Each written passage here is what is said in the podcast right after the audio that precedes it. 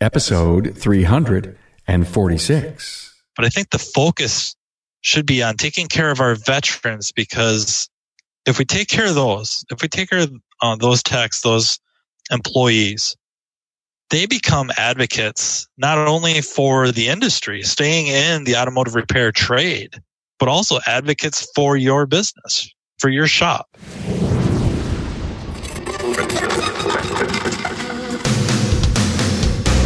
Welcome, aftermarketers, to Remarkable Results Radio. Listen to learn just one thing from today's episode on your journey to remarkable results.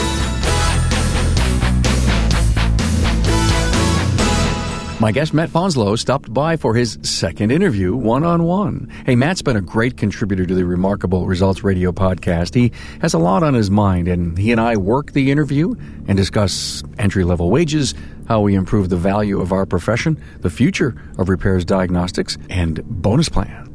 Carm Capriotto here, and welcome to the premier award winning Remarkable Results Radio podcast and episode 346. Hey, thanks to Federal Mogul Motor Parts for making this interview possible. When you need to search for parts, get the latest technical updates, or sign up for some Garage Rewards loyalty program swag for techs and shops, go to fmmotorparts.com.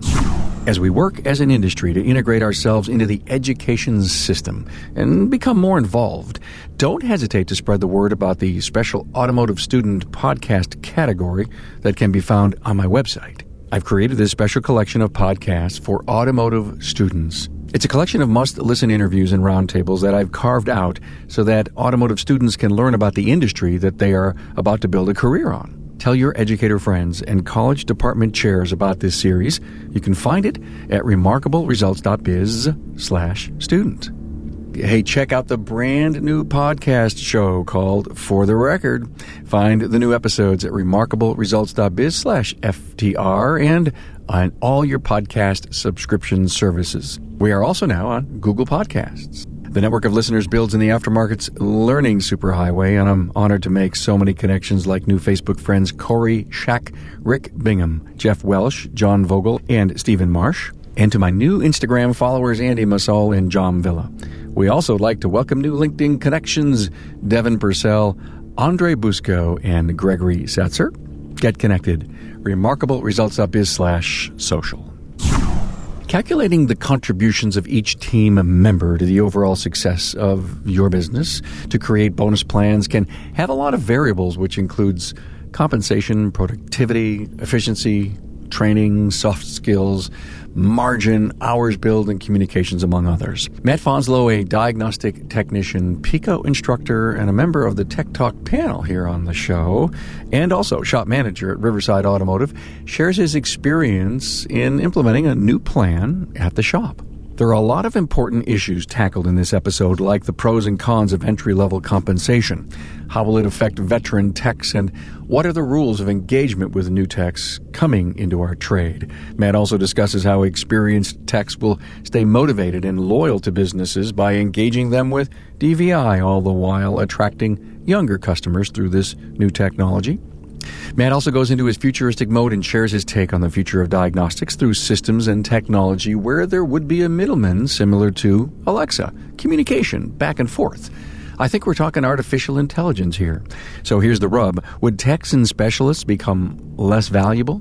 Listen to Matt Fanslow and also find the talking points in Matt's previous episodes at remarkableresults.biz slash E346. Hey, now enjoy the second barter one on one with Matt Fanslow.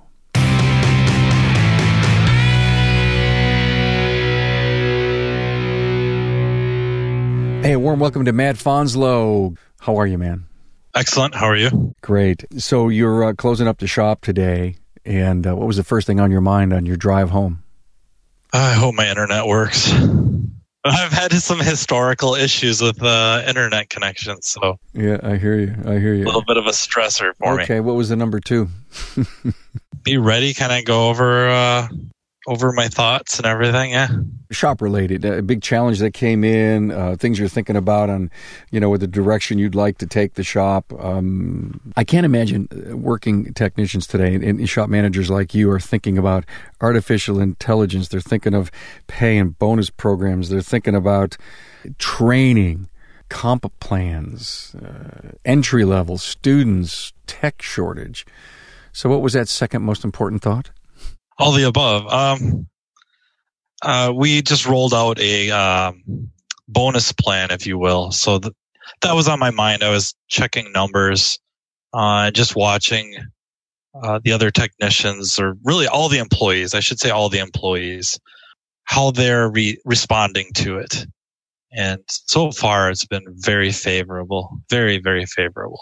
So I'm pretty excited about that. You brought the plan to you, to the owner. He came to you Yeah. with it. Okay, you No. did. Okay, Yeah. and uh, and you used your contacts in the industry to help uh, refine this. I yeah, I do feel like I used them. They helped me immensely. It's pretty awesome being able to speak with some of these individual shop owners, uh, managers, business coaches, and namely the ones involved with the Remarkable Results podcast and just how wonderful of people they are. It's supremely knowledgeable, but also just re- when you really get down to it, they're just really, really good people. And I ran some ideas by them. Uh, you know, I, I feel like I should be naming names, honestly. Anybody can just basically see all these great uh, industry colleagues that we have that we've we've interviewed. Um, they're on the website. They're on the show. And you know, I was just thinking the other day, Matt. You know, I, was thinking about talk about the great content that we have in these. You know, just incredible interviews. You know, yeah, some of them are long, but you hang in there. They're they're very powerful in aggregate. You know, the whole audio piece. But I started to think: is it about the quality of the content, or is it about the fact that we're solving problems for people? Probably a little bit of both. The most important thing is you're solving it, addressing problems and offering solutions or avenues to solutions. I think that's that's really what's driving this. But then the quality comes in too, and that's what separates you from everybody else is the quality is really, really high. Both production value and then just the quality of your guests. Thanks for that. Um, so you you put a uh, you put a plan in place. The guys are excited about it. What have they come up and ta- said to you? I think they just really liked the simplicity of it. It wasn't, um, there isn't a whole lot going on, a lot of different things to worry about. They can really just focus on doing what they do and then anything that, um, contributes to the more profitability of the shop. That's really all it's about. So in exchange for really focusing on individual performances, I've put some of that aside and focused on the outcome. I'm more concerned about the outcome. And then as, as management, just because we have a compensation, compensation package put together or a bonus plan put together doesn't mean we get to throw it in overdrive or even neutral and put our hands behind our heads and lean back and now watch the shop go. We still actually have to manage. So, uh, it's that portion, you know, paying attention uh, to the tech's individual performances rather than letting the system dictate their performance or pressure them one way or another to perform a certain way. Service writer uh, or advisor, Yep. shop manager, techs. Yep. Everyone's involved. So it's really a Yep. team. Is it a team thing? Yes. It's a team thing. Very much team. Very much team. So it Yeah, doesn't matter who um, gets they- what job, and it doesn't matter uh, who helps sell a job. It's it's it's it's all it's all team. All team. It benefits everybody to help one another. It benefits everyone to kind of uh, work on their strong areas. So we're not, you know, stealing tickets. It's like, oh, ooh, this will be a gravy ticket for me. You know, well, so and so might be better at that, and there's this one that's right up my alley. I'm going to grab this one. Um, so, you know, don't get me wrong. There's there's potential pitfalls involved because of uh, the focus is really on outcome, but I, I I like it. I'm I'm I'm excited to see how it works, especially long term. You know, I'm worried that there might be a honeymoon period for a few months, and then it will start to lose its uh, sparkle or whatnot. But I, I, I'm I'm excited. I'm excited about it. What was the spark that uh, kicked this off? part of it was very selfish uh, on my part. Very selfish that I feel that there's been things I do and have been lu- I'm lucky enough to be able to do uh, on the side, if you will, with with training, with attending these uh, conferences and product expos or trade shows, and being involved with the network of technicians and managers I'm involved with and friends. I, that gives me a lot of uh, advantages, and really all of them go back to the shop because of those relationships, and it really helps the shop. Well, it's like, wait a minute, I was feeling a little, little concerned about that goes unrecognized. So now it's really anything I can do to help grow the shop, grow the uh, amount of profit the shop does. Uh, I get a piece of that, and that makes me feel much more involved, much more uh, appreciated, I guess, if you will. Was it a hard sale? Uh, maybe the first initial pitch, but after he went and I think thought about it a while, and it, and it wasn't just me. Uh, it was for everybody involved, service advisor technicians. After he thought about it a while, he came back to me and said, sit down with me and go through this again. And that went really well. And then I think the, the general concept of having a plan was then sold. Now, how are we going to go about doing it? And when I made it all about profit and I considered the break even point of the shop, like nothing happens until we hit this break even point. Uh, it was just a wave of relief. I could see, uh, you know, going over them was just this wave of relief that, okay, I don't, I'm not going to go backwards. The shop's not going to go backwards. There's real, um, reward or, uh, reason for everybody involved, the entire shop to, uh, work together to keep growing that business, become more profitable, turn out good work.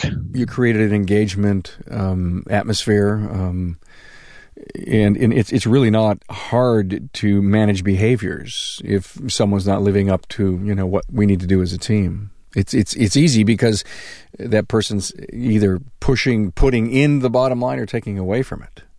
Yep, and part of it is is most of the people we have working for us are very good, motivated people, and unfortunately, a lot of businesses, not just small business, just auto repair, has a nasty habit of over time uh, diminishing that motivation, taking that away, sucking it out of their employees. And, uh, it isn't just about compensation, although that's an important part. It's the environment and the shop culture and how everyone feels they're treated and um, appreciated and their roles. There's so many. We could go all. We could go a whole hour on just that, but it's, it's just one more step in the right direction. Part of the reason I pitched it as being really outcome based or outcome focused is that I kind of start having problems where you start focusing too much on individual performance and really it's individual contribution to a whole. And I feel like that can get kind of fuzzy that um, it can get really difficult to truly understand any one individual's contribution to the entire profit or entire success of a business. And, you know, okay, theoretically, you can calculate anything. There's nothing that can't be calculated theoretically. But let's, let's pick on the weatherman. They, they make predictions and sometimes they're wrong. Sometimes they're really wrong. Then you might say they can't calculate the weather. And the reason is, is they, they don't have enough information to make that calculation and to make it very accurate. Another example would be uh, the Chinese space station when they had that uh, come out of orbit and crash to the Earth. They didn't really know where it was going to land. They couldn't pinpoint, oh, it's going to land right here and it's going to be within three meters. They couldn't do that. It's not because you theoretically can't. You theoretically could, but you need so much information to be able to make that calculation that accurate. So it's kind of like skipping rocks where calculating a skipping rock might seem very simple, but there's a lot of things that happen on every individual skip. It's very difficult to calculate that out. You could do it with enough information, but generally we don't have that uh, the time or the ability to gather that much information. So I find that to really truly calculate everyone's contribution to the overall success of a business gets to be really, really difficult because yes, we can look at, um, you know, hours turned or sales, but there's other things that go maybe uh, intangibly that have may seem small on one end end up making very large impacts on the other end. This analogy led you to the team bonus then? Yes. Got it. To a little bit of criticism that I don't ignore. I, I know, I know what I'm doing, or I don't want to say I know what I'm doing, but I know that I'm intentionally, uh, ignoring some things, focusing on the outcome. But I feel like it gives everybody else, it gives everybody a chance to uh, reap the rewards to their overall contributions. And some of that may seem, you know, if you're really trying to look with a microscope, may seem insignificant, but, you know, not to go all like chaos theory, but a butterfly flaps its wing in Beijing and it storms in New York rather than a sunny day. I love that analogy, by the way, the butterfly effect. I just, I so love it. so, so love it. I have a video on that, actually. I just read something recently about uh, simple answers, complex answers and and how some of us people, you know, we desire. Uh, tell me more. I, I need to really understand. And some people say, fix it. Wait a minute. Stop, Matt. I'm good. Don't go too deep. I'm out of here. I mean, what do you see?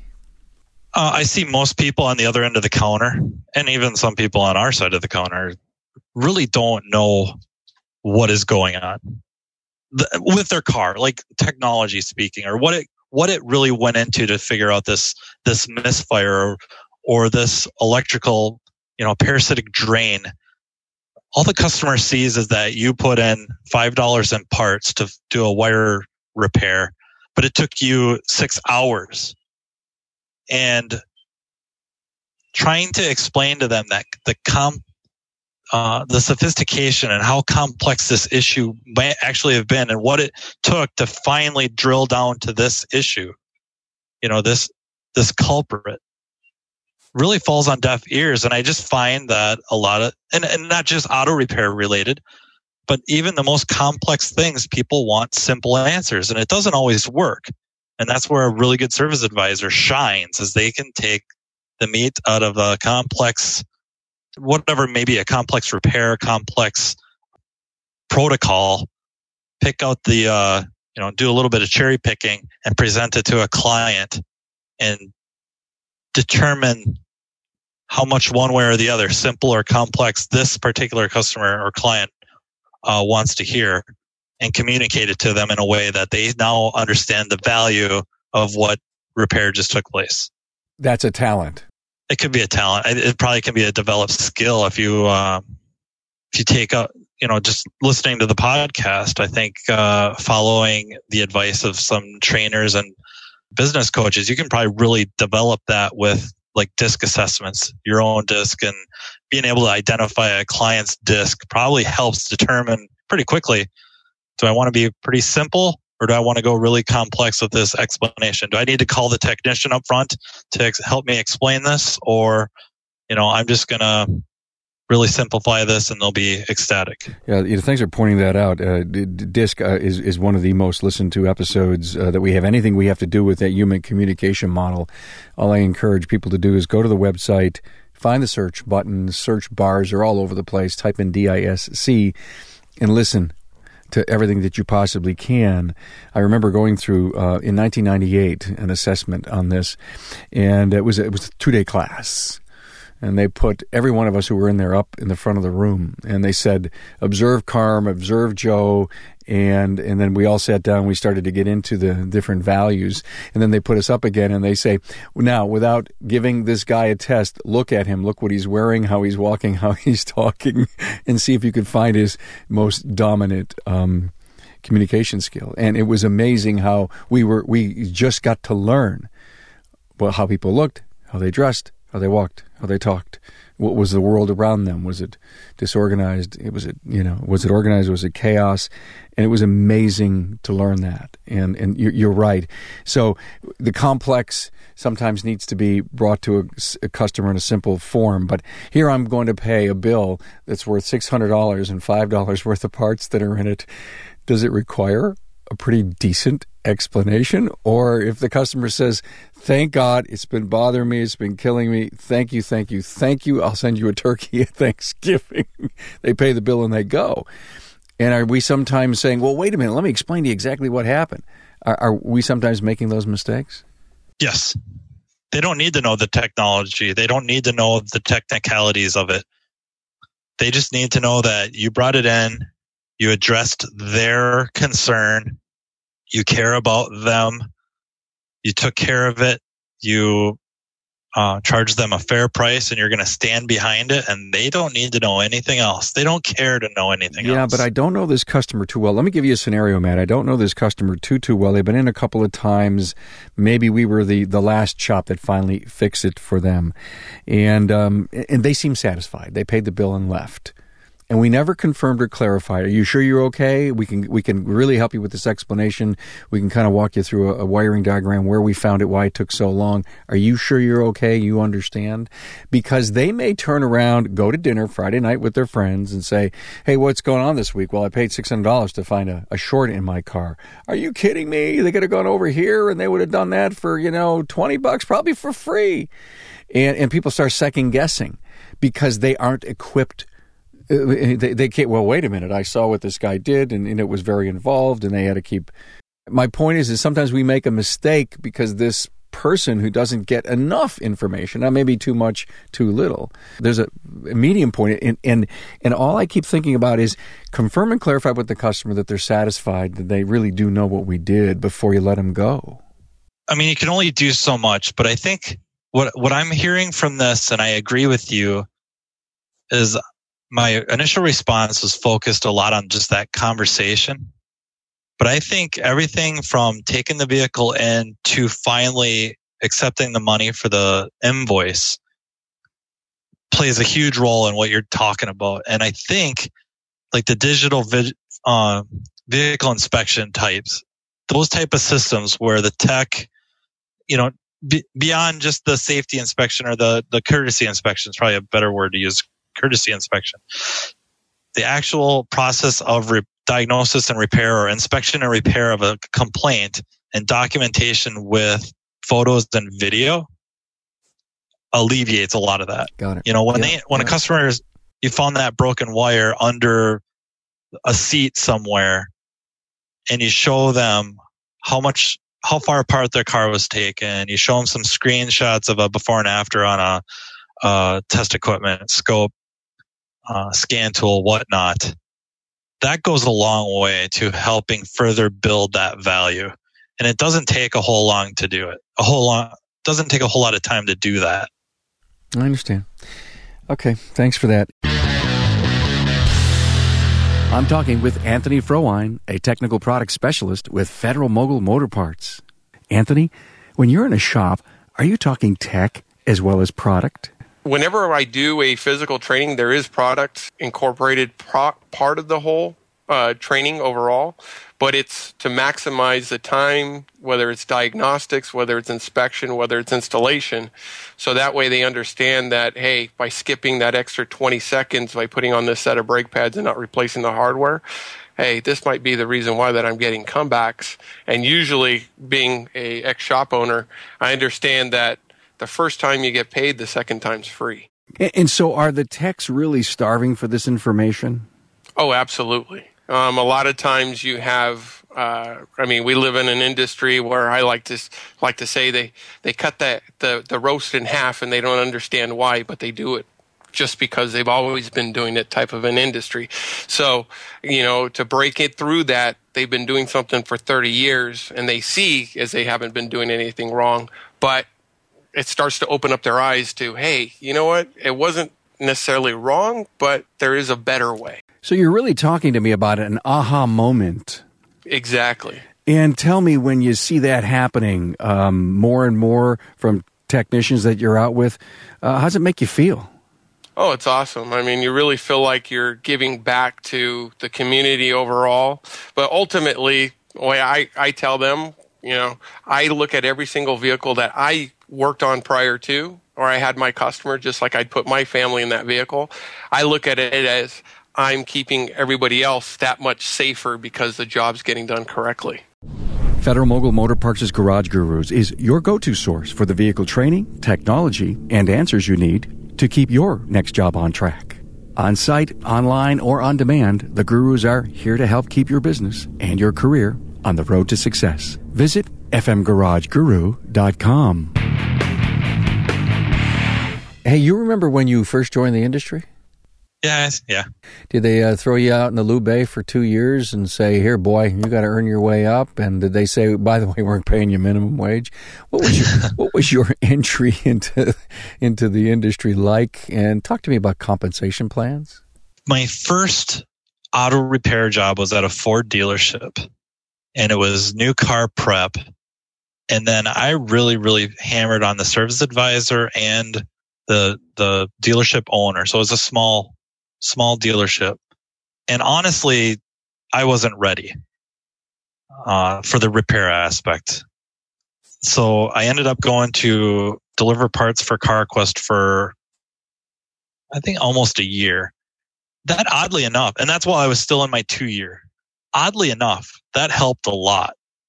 Just being able to go around, drop parts off, see guys working on vehicles, maybe ask a question after I built a little bit of a rapport with them, and then, uh, you know, going back to the part side of things. Honestly, that that helped quite a bit. You were going to two year school though, post secondary. Yes. Okay. Yeah. But no internship during during the two years. No. Uh, I then I went to uh, Tires Plus for a while. That was oil changes, tires, light mechanical and they alignments they would start giving me a little bit more and more. Way not in my interest. I, I had no interest in doing that stuff. And didn't intrigue me at all. Another a small repair shop kind of knew about me and they just knew that i really liked diagnostics drivability electrical stuff. And then he hired me. It wasn't even so much an internship. You know they hired me at a less money than I was making at Tires Plus, but I was, you know, still living at home. I had the ability to do this. Um, I didn't need a ton of money to make ends meet. And, um, that allowed me, they, they gave me a lot of rope to work through these problems, help me where they could, but honestly, it was just let me figure my way through. And then that's when I, uh, during that stint there, which ended up being like seven years, but uh, within the first year there, I went to a third year um, college course strictly on diagnostics, electrical, drivability. That was life changing to come back and feel that much more competent and then be allowed the ability to apply it. You know what I mean? I, I was paid um, hourly and I was given time to figure things out is the industry doing entry level compensation right today, according to you? I, I'm worried about the trend. I think we're seeing a big surge. I, I think it's coming from a lot of places to start increasing the wages of those coming out of college, coming out of a trade school. I got to tell you, I disagree. Uh, and maybe that sounds crazy. I know they have student debt. I know they're going to most likely be expected to start buying some tools and they're most likely going to get thrown on a lube rack or in front of a tire machine or sweeping the floors. But honestly, I think we got to start taking really much better care of our veterans. There's a lot of trades. There's a lot of careers you get out of a college with your degree or on your way to getting your degree and you work for quite a while for free or for a very, very low, low amount of money. And they just call it an internship. I think we could adopt a little bit of that. I would never suggest that we have these uh, people coming out of the schools working for free, but I think the focus should be on taking care of our veterans because if we take care of those, if we take care uh, those techs, those employees, they become advocates not only for the industry, staying in the automotive repair trade, but also advocates for your business, for your shop. What you're saying is if we're going to increase the wage, the starting wage of, um, uh, of a, a, new team member uh, freshly into the industry, um, because we want to figure out how to keep them and it's a millennial so there's a different way of managing a millennial. We we need to do the same for the people that got us where we are today. Or i'm saying leave their salaries on the low end you know legitimately entry level but give them a light at the end of the tunnel. That's more important than what they're making right now. If they can go at break time and say you know I'm thinking about giving this up. You know, I got a buddy, he's doing this, or a friend, she's doing that, and she's making more. And you have a couple of techs that have been with you a couple years going, whoa, whoa, wait, wait, wait. You've only been doing this for so long. You, uh, you know, you're doing really good, but you're just starting out. Look at us. You know, you can be just like us. You know, you might need to work a little bit on this. You might need to work a little bit on that. I'm going to you know, come over and ask for help. We'll show you the way. But if, if you get to be pretty good, this is where you can end up. And I think that light at the end of the tunnel, that, that something worth striving for is far, far more important than what they're getting at the moment. Uh, especially if the people working for you are advocating like, this is a great place to work. So and so takes really good care of us. You know, I'm doing really well. I'm set to retire at you know 62 65 67 whatever you know this this trade has done you know been really good to me. This shop this owner this manager has been really good to me. That to me is far far more important than a boost of a few dollars an hour entry level and then the same complaint occurring and the veterans are going hey dude how old are you? Get out while you still can. You know i should have and that's what they're getting right now. Every interview sparks these wild uh, synopsises in my brain, and I write these thought points down. And one of them was career path. And, you know, number one, I think it's important to outline that. But when you go out and say, hey, look at, you know, Bobby's been with me 20 years, 15 years over here, and you say, you know, this is a great place to work, good call, all the right, you say all the right things, no matter what you start the wage at, the point of it is is that someone is looking for a, a home. Uh, some I, I went to school for all this stuff. Where am I going? Okay, we'll give it a shot. Bring my toolbox. Let's see what happens. Ooh, I have a career path. I have uh, I have benefits. And the and the guys don't the guys that are working left to the right of this individual don't have anything to shore that up. Uh, you got you got a great chance of spinning that but you know he'll stay but he'll be looking for the quickest possible opportunity out. And one of the things I interviewed Dwayne Myers on his apprentice program um, was actually just just recently released, episode 335. A great, very smart episode because we also interviewed the Secretary of State of the Department of Labor of the state of Maryland that has a very aggressive apprentice program, which Dwayne Meyer at Dynamic Automotive uh, became part of. But one of his biggest takeaways in that episode 335 and it just blew me away. And don't ask me why after doing 335 episodes it finally hit me hard. But he said carm training is retention. You know I, have known it. I, I never saw it put into these simple three words but i know you agree and so let's get into that because Dwayne's taking them to vision. He's paying for everything. He's give. He's paying them when they when they have to go to training uh, during the day. He he's comp. He's making training a huge part of their culture, big benefit. And he realizes that uh, you know all of his techs now managing five, you know one of five of his stores. He all his techs are millennials it, it, he's got a really di- dynamic business. Oh, my God, that's the name of the business, Dynamic Automotive. When I say all that to you, Matt, eh, you know eh, you're a seasoned guy. Are these some of the right strategies to be to be doing? Oh, absolutely. I think anything you can do to make somebody feel like they're a part of something. And part of the part of something successful, a contributor to something successful, somebody benefiting from that success and in the plans for the future. I think that's really important. Yeah, almost all encompassing. Right? Training is retention.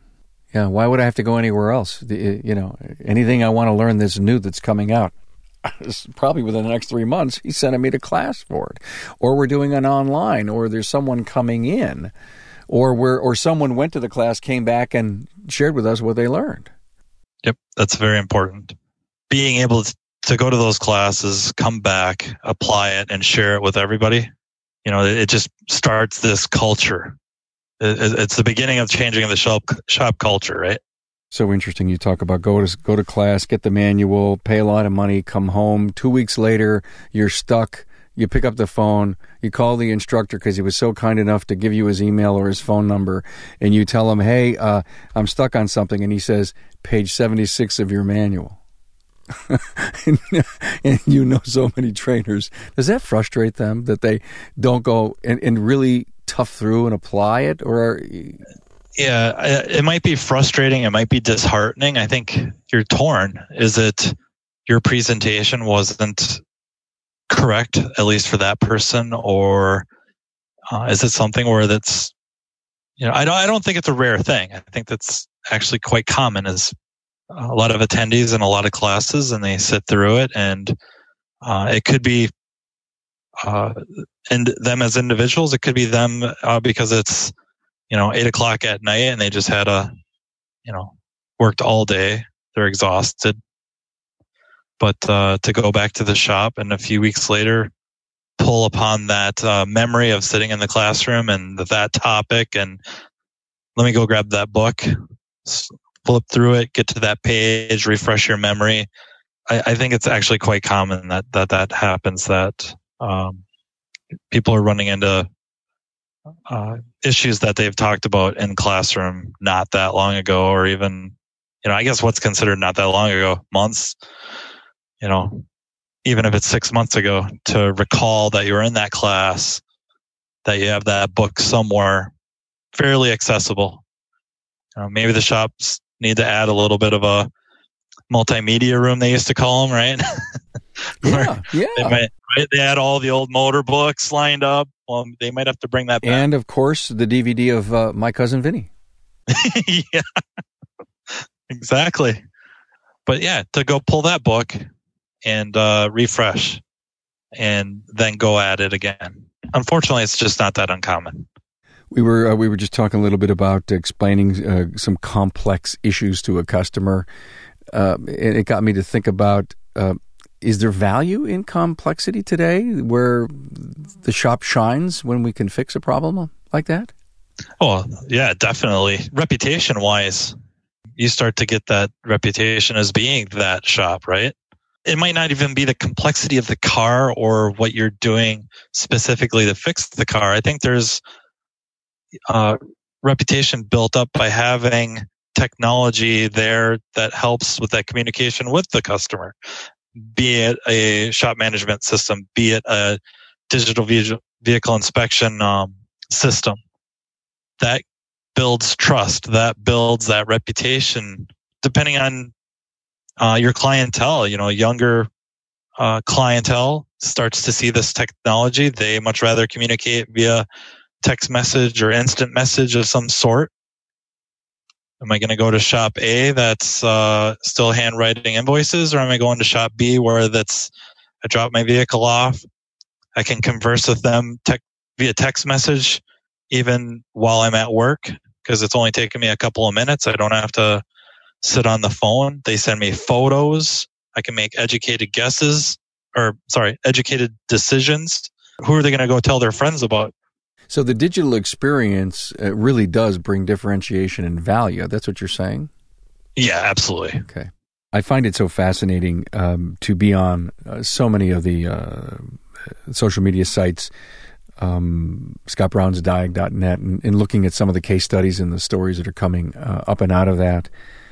And you know, and I just sit there and I say, wouldn't it be something if the common man could hover over some of the challenges that the diag, diag techs really come, you know, four hours later and they show you a picture of the, the burned out spot on the circuit board that they found, you know, somewhere in the, in the car in the system or in the door panel or wherever it was. And the work that people go through um, yeah, all that stuff's up on YouTube. But people think YouTube's a silver bullet, and how does that message get across to uh, to the consumer? How do we, you know, as Bob Greenwood says, how do we make this a profession? Ah, man, I think first of all, we have to see the value in it. And it isn't just that really, really tough problem, because I think that really, really tough problem, everybody sees the value in, especially if you get it, you figure it out and especially if it's been around a few different shops. I think the client sees the value, you know, the shop sees the value. What we're pretty good at devaluing is it, the check engine light that's diagnosed in 15 minutes. Like we just click that over as being easy. Now I feel bad about charging X amount of dollars or time to figure that out where you know, the client may not be paying you for the 15 minutes you spent on the car. It might be the 15 years you invested in training and experience to be able to figure this car out in 15 minutes and recognizing the value in that. Um, but it isn't just diagnostics. You know, I, a lot of times I keep defaulting back to diagnostics because that's kind of my life, but we do it on everything. You know, we do it on tires look at what we have to do for tires nowadays. Some of these tire machines to do the low profile tires. It's a lot of money and it takes skills to do that. You can't go grab somebody off the street and put them in front of the machine. Okay. Most machines and have them doing tires. There's value in doing that, but now we've made it one of those, I don't know, almost, maybe not quite a lost leader, but it's really not uh, well charged for, well compensated for. And tires are one of the more important things on a vehicle, right? You know, eh, thanks for reminding me about that. I hit a pothole and got a flat in the Lowe's parking lot a few weeks ago.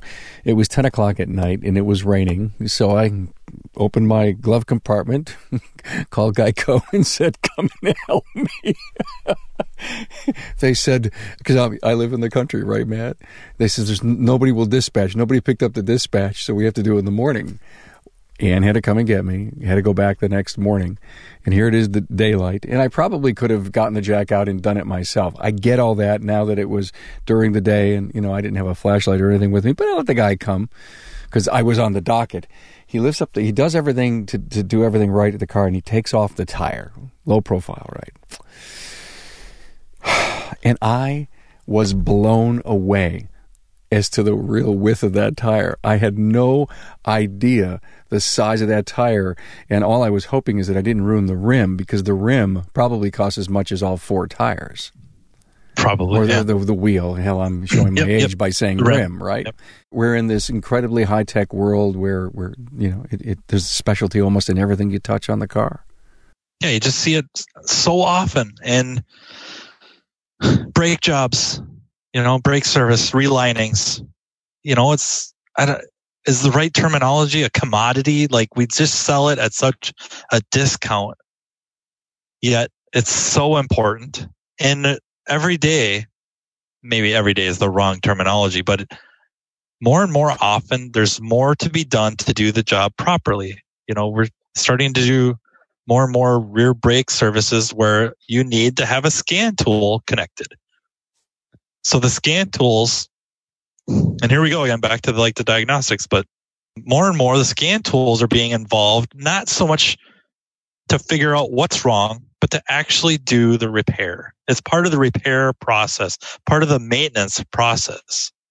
So this, you know, it's getting to the point where almost every bay is going to have to have a scan tool of some sort. And one of the first things they do is plug in. So when's the day going to come that that part, let's call it a, a wheel bearing, has a really incredible sensor built into it. I mean, it knows vibrations and you know everything that has to do with uh, the quality. It knows it, it knows the, uh, if you will, the frequencies of when it runs good, and it knows the frequencies when it runs bad. And now you plug into the car, and you know, it, I'm I'm maybe oversimplifying that somebody could just plug into the you know whatever jack there's going to be someday, and the computer and every part on there is going to speak back to you. But do you see that? uh, coming up? Maybe not to that level, but I where you're going with that, I think you're onto something.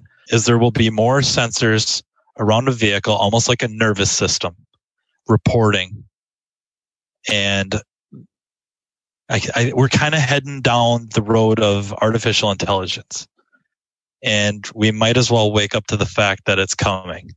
And you know, I don't want to put timetables on things because I don't know. I, I don't know. Um, but just with the technology that we have, it's pretty amazing what they're doing. You know, not, I'm not trying to change the subject. I, I think this goes in line. There's been a few car accidents with autonomous vehicles. And I'm not saying they're purely art, artificial intelligence, but with those vehicles are not marketed as being fully autonomous. They they're not sold that way. Yet clients have been driving them, car owners have been driving them for quite a while with a lot of confidence in that system. You mean level three? And then level threes. Yeah. Okay. Level twos, levels threes. They're driving them with their hands off the wheel. They're not reading the paper, not paying attention. They're supposed to still be paying attention, but they're not. And that's not because I think they're ignorant. I think they've been lulled into confidence. The system has proven itself to be reliable until it isn't where I'm going with that is I don't think there's a whole lot more that needs to be done uh, on a car to start adding these things that you're talking about. Like, so maybe it isn't a sensor built into the wheel bearing, but maybe there's a sensor on the right front corner, the left front corner, you know, and whatnot that reports certain things like vibration. And then a system, like you're saying, it knows what's good and bad. It does math will be able to determine. We know what the frequencies that are coming from the uh, right front of the car is when it was new on flat, smooth roads. So you go out and you take this car in a learn mode on a nice flat surface for uh, two miles. And it, you put in a diag mode, and it comes up and it starts showing you areas of the car or a suggested part that is giving uh, putting off a frequency that may suggest that the bearing has only six months of life left to it, or something like that. Yeah, it's not unrealistic. I don't think that we may be, you know, I used to have a theory or an idea, I guess. I used to have an idea that more and more diagnostic decisions would be taken out of technicians' hands because we would have an either onboard or offboard diagnostic system that was basically a very elaborate um, trouble tree.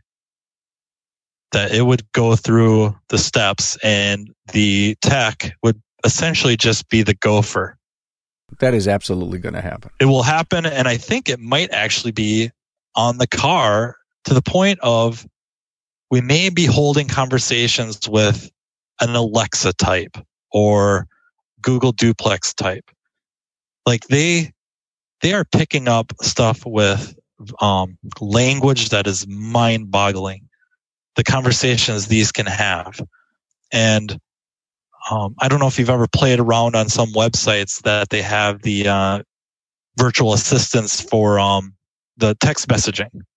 You can have quite the conversation with them, and you it's hard to tell if it's a human or not, and it's not. It's a it's a program. It's a system. Uh, so I I very much see the time where we're pulling a vehicle in, and it's going to be like something out of Knight Rider or you know Iron Man, the first Iron Man movie, where Tony's working on his hot rod and Jarvis is there commenting about the vehicle and showing a breakdown of the engine live. And it, it, you know, maybe it's 20 years away. Maybe it's 50 years away. Maybe it's five years away. I don't know. Bosch recently announced um, uh, an AI system called Charlie.